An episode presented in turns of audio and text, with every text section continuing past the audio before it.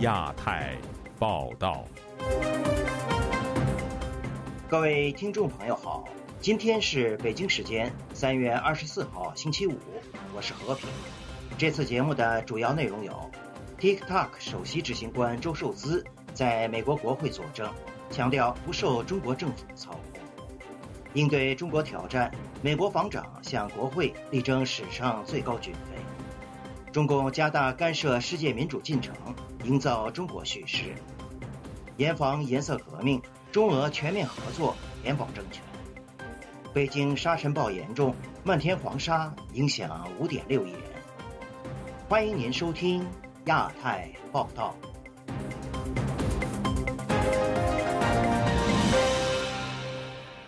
TikTok 的首席执行官周受资星期四出席美国国会的听证会。强调 TikTok 不受任何政府操控，其母公司字节跳动不是中国或任何国家的代理人。不过，中国商务部表示，出售或者剥离 TikTok 需要得到中方的许可。下面请听本台记者陈品杰的报道。周受资三月二十三日出席美国国会众议院能源和商务委员会的听证会时，面对美国议员关注 TikTok 可能构成的国家安全风险。周受资强调，TikTok 并非任何国家的代理人，并说 TikTok 在中国无法使用，极力撇清与中国政府的关系。他说：“ByteDance is not owned or controlled。字节跳动不是中国政府所拥有或掌控，是一家私人企业。”周受资认为 TikTok 受到打压，自愿出席这次的听证会。他也是整场听证会唯一的发言者，同时这也是 TikTok 的首席执行官第一次出现在美国国会的有关听证会上。他在作证时向在场议员强调对于用户的保护承诺。他说我们将用防火墙保护美国用户数据免受未经授权的外国访问。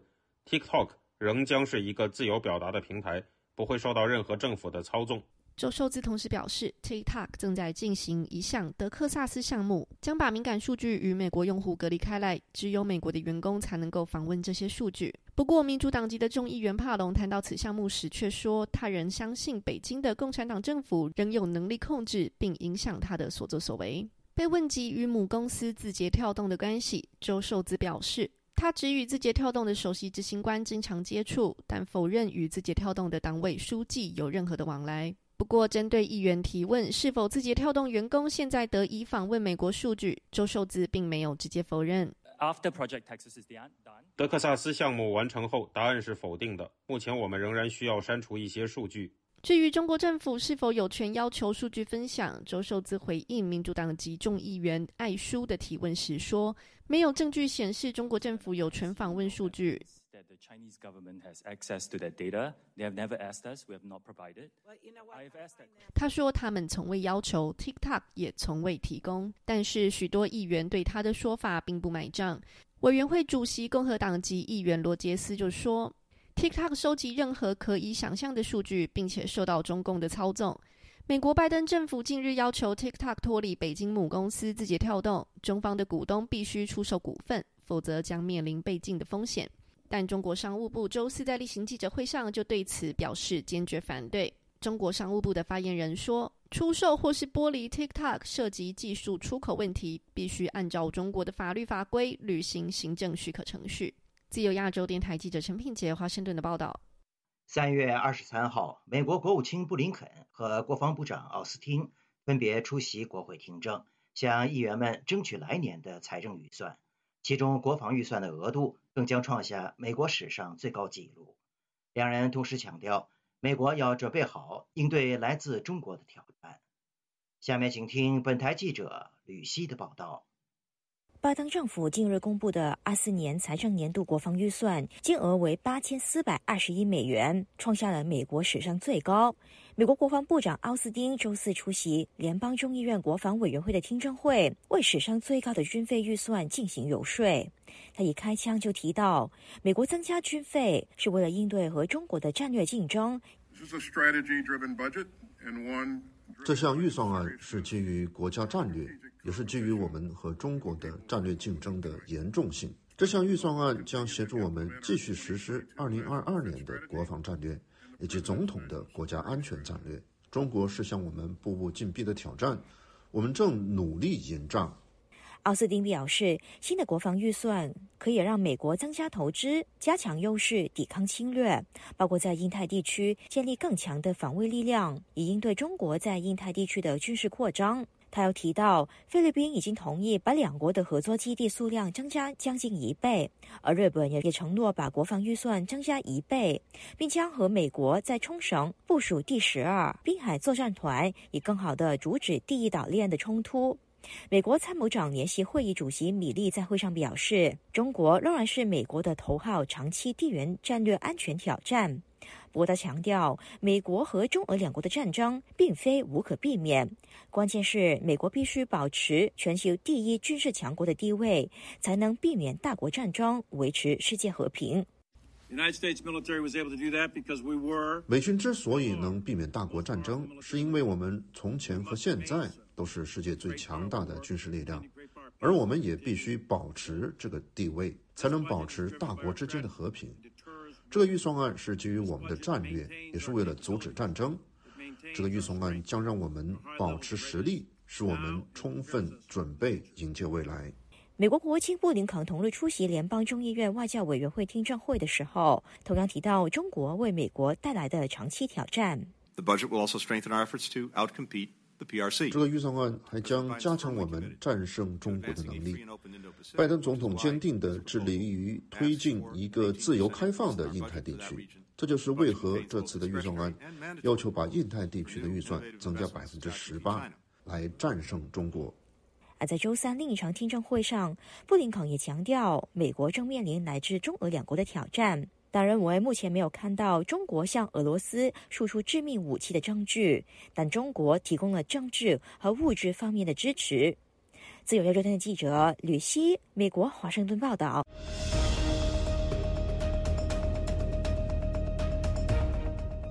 本周四，多位专家告诉美国立法者。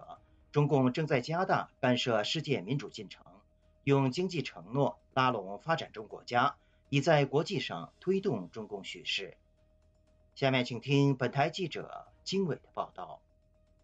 三月二十三日，美国国会美中经济与安全审查委员会就中国全球影响力和干预活动召开第三次听证会。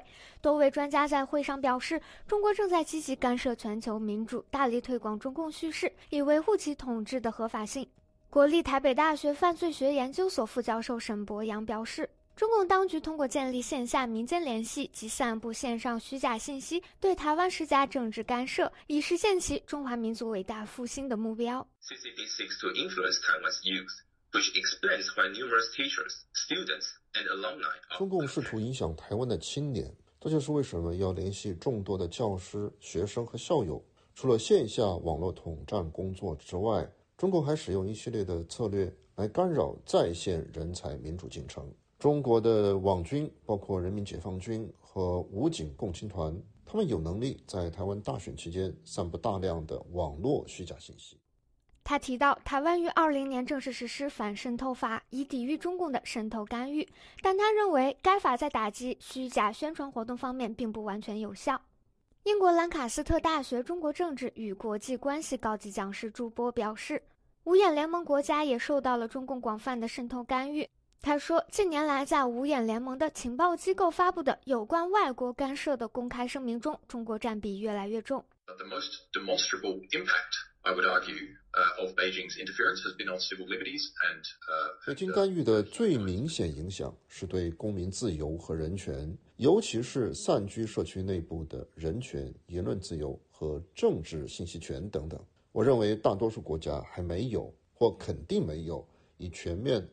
和有重点的方式来充分解决。他建议成立一个跨国维权办公室，加强民主国家合作。国际共和研究所全球影响中心技术和团队负责人凯瑟琳·斯科特说：“中国特别重视在拉丁美洲、非洲和太平洋岛屿国家培养有影响力的精英，以及通过腐败或市场依赖造成的杠杆作用来施加影响，让他们在国际上为维护中共专制统治背书。”北京知道，稳健的贸易关系是建立强大的、可持续的轻中游说集团的捷径。即使是欧洲发达的民主国家，也不能幸免于这种经济影响力。无论是为了进入中国市场，还是为了获得急需的投资承诺。斯科特表示，虽然没有直接证据表明中国操纵台湾、澳大利亚和加拿大等地的选举，但中国确实对有合作倾向的代理候选人和政党提供了支持，要求他们不那么关注中国的核心问题，比如人权、新疆、西藏和台湾等。他还呼吁美国及盟国应加大对发展中国家的投资，包括教育、经济和外交方面，以对抗中国的野心。自由亚洲电台记者金伟华盛顿报道。近日，中俄两国领导人签署联合声明，承诺通过公安、内务等部门举行年度会晤，加强防范颜色革命、打击东伊运、三股势力等活动的力度。有评论指出，此举凸显中俄两国正在社会控制方面相互取经。下面请听本台记者古婷的报道。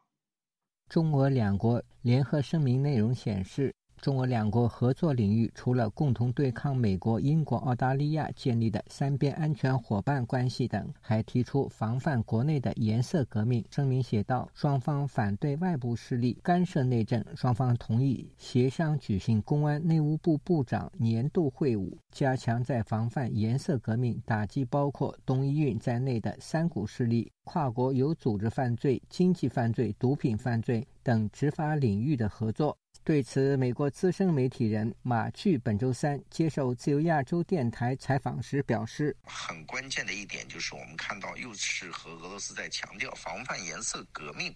那么，这个防范颜色革命和内务部以及公安部的领导就要进行多方位的合作，包括定期的这样的一种会议机制，和普京双方共同要在情报方面，特别是在包括俄罗斯的情报委员会。”都会和中国的各式各样的情报呢共同进行分享。中俄两国合作还扩大到海外。声明说，双方高度重视维护两国海外人员和机构安全及利益，将进一步推动双多边机制建设和对口交流，不断拓展海外公民、项目、机构安全保护合作方式和领域。马具还说，种种迹象表明，中俄合作已不仅仅在于两国间的政治和外交、经济等领域，而是双方之间在啊共同的控制社会的能力方面要互相啊取长补短，互相要取经。那么这三股势力啊，就是分裂势力、极端势力啊，双方之间合作的话，会不会又出现上个世纪五十年代对于各种少数民族在苏联境内的打压？双方之间共同的。来配合和掩护彼此，这都是我们值得去关注的点。时事评论人士毕兴认为，此次习近平和普京达成的多项战略与经济合作协议，透过共同合作，进一步防范各自国内的所谓不稳定因素。他说：“可能就是更多的防范一些颜色革命啊，怕这两个国家政权不稳”在我看来啊，这两个是没有底气的人啊，想抱团取暖。按俄罗斯的这个传统核心概念“个人服从国家”和中国的这个如出一辙了。中国官媒新华社本周三发文力挺习近平访问俄罗斯。新华社的标题是“引领中俄关系行稳致远，为人类进步事业做出更大贡献”。国际社会高度评价习近平主席对俄罗斯进行国事访问。不过，新浪微博热搜榜上前八十的排行中未见中俄两国相关新闻。自由亚洲电台记者古婷报道。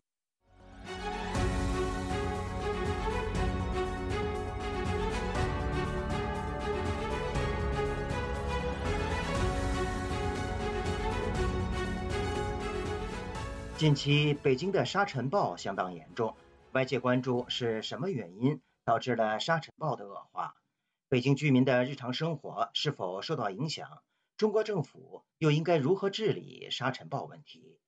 下面请听本台记者唐媛媛的报道。中国本周正在经历今年最强的沙尘暴，包括北京在内的十八个省区市在这周都受到沙尘暴危害。中国国家林业和草原局表示，此次的沙尘暴约莫影响五点六亿中国人，其中北京本周三的空气质量指数为五百，达到六级严重污染，天空黄沙漫天。旅居北京的 Philip 就告诉本台记者，以下由同事代读：回北京，我这就嗓子完蛋了，这里空气太糟糕了，还好多人抽烟。北京这个地方气候恶劣，人太多，不想再回来生活了。我这次差不多就算是来打招呼与道别的，即便以后再来，心理上也就是访客了。另一位北京市民陈女士在接受本台采访时则说：“北京今年的沙尘暴比往年严重，不过相比几十年前，北京的沙尘暴有越来越少的趋势。今年就是有一点那个沙尘暴比较严重，然后昨天是是最厉害的一天吧，然后有很大的风，然后那个。”天也基本上都是那个，呃，能见度也不是特别高。对我周围的人，嗯，还好，因为大家都是正常的上班，所以呢，好像那个抱怨的呃声音好像也没有听到。只是大家可能呃回忆起来，关于这个我小的时候，我们小的时候的那个北京的春天，经常呃有刮风，经常有呃沙尘暴。国家林草局解释，定期沙尘天气主要有三个成因：首先，冷空气制造强风，为沙尘天气带来了动能；二来，蒙古以及中国的西北沙漠地区近期高温，提供了热力条件；最后，因为降雨量少以及土壤品质差等因素，蒙古南部今年的植皮生长情况不佳，因此不利于抑制沙尘暴。中国中央气象台首席预报员张涛则提醒，春季是沙尘暴的好发季节，因此还需要关注未来四五月的天气情况。北京环保人士周先生在接受本台采访时，则告诉记者，常年观察下来，中国的沙尘暴有日益减少的趋势。不过，沙尘暴的预防是长期的科学工作，政府和民间都应该勤加努力。大周期来说呢，它是缓和了。我们小的时候，沙尘暴呢。还是比这更厉害。坐在操操场上开会，然后两个小时开下来，身上全是土。那现在北京的沙尘暴就比去年也许重，但是就大周期来说呢，还是减少、减缓了，好了很多。北京以北的这个相关的几个地区都要加强防风固沙和防止荒漠化、沙漠化、荒漠化的蔓延。这将是一个呃更加持久的科学的工作，并且呢，不是。简单的种树就可以。本台记者凯迪和古婷对本篇报道有贡献。自由亚洲电台记者唐媛媛华盛顿报道。中国企业家曹德旺日前表示，中国的大学毕业生热衷于考公务员，磨嘴皮，不愿意进入制造业，大学也并没有教会他们动手的能力。这番言论引发中国网络舆论的热议。下面请听本台记者孙成的报道。曹德旺在三月二十三日接受凤凰网访谈时，对目前中国年轻人热衷于考公务员的问题发表了这样的见解：我们真正的大学呢，没有教会他多少能力。那么他毕业完以后呢，去考公务员，公务员不要技术的，就摸嘴皮就行了，写得好，讲得好就行，这个是他擅长的。他的这番言论目前正在中国网民中广泛流传。并引起了激烈的舆论抨击。在中国社交软件微博上，话题“曹德旺谈大学生热衷考公务员”的阅读次数已经超过了一亿次。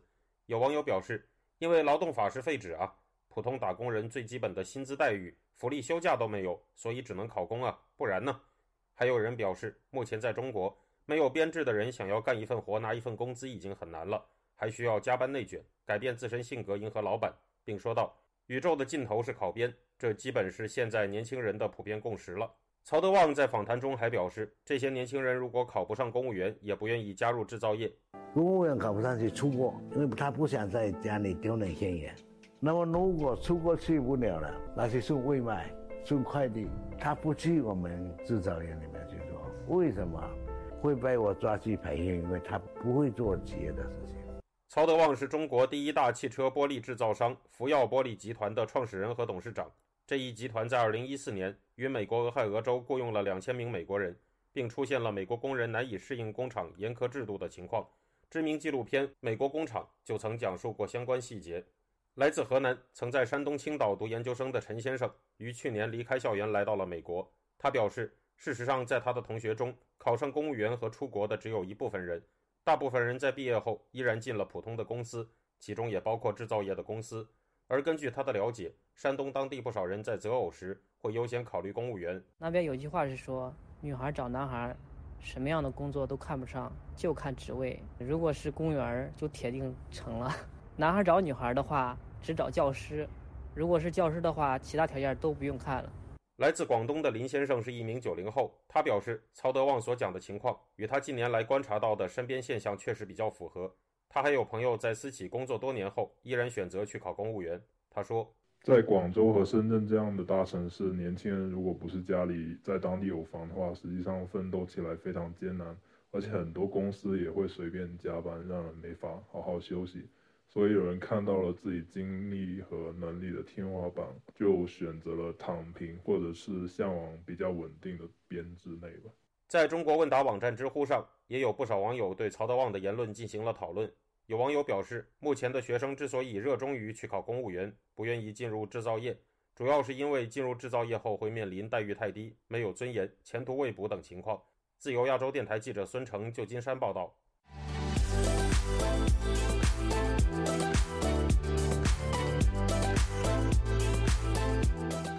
三月二十三号开始，全球穆斯林进入斋月。有海外人权组织披露，新疆和田地区的近两千个村庄实施了斋月值班制度，而在伊犁州，有宗教人士在斋月开始前被强迫失踪。此外，伊犁州教育局还要求中小学生填写有关家中民俗习惯的调查表，监视父母是否从事封斋活动。当地官员向本台表示。学生和公职人员不得封斋。下面请听本台记者古婷的报道。世界维吾尔代表大会发言人迪里夏提当天告诉本台，该组织从新疆获悉，当地近两千个村庄在斋月期间实施临时值班制度。进入斋月呢，当局要求该地区的一千八百一十一个村，包括社区在内，实施二十四小时。全天代班的这个值班制度，对维吾尔人进行这个不定时的入户进行清查，并要求周五的主曼日对清真寺、南麻子活动和讲解的经文呢，必须按程序呢进行这个严格的审查。哈萨克斯坦阿塔朱尔特志愿者组织创办人塞尔克坚当天告诉自由亚洲电台，在伊犁哈萨克自治州。虽然伊犁宗教人士的绝大部分早已被逮捕并判重刑了，今年中共逮捕的目标是那些曾经被关押到新疆集中营长达两到三年后出来的人。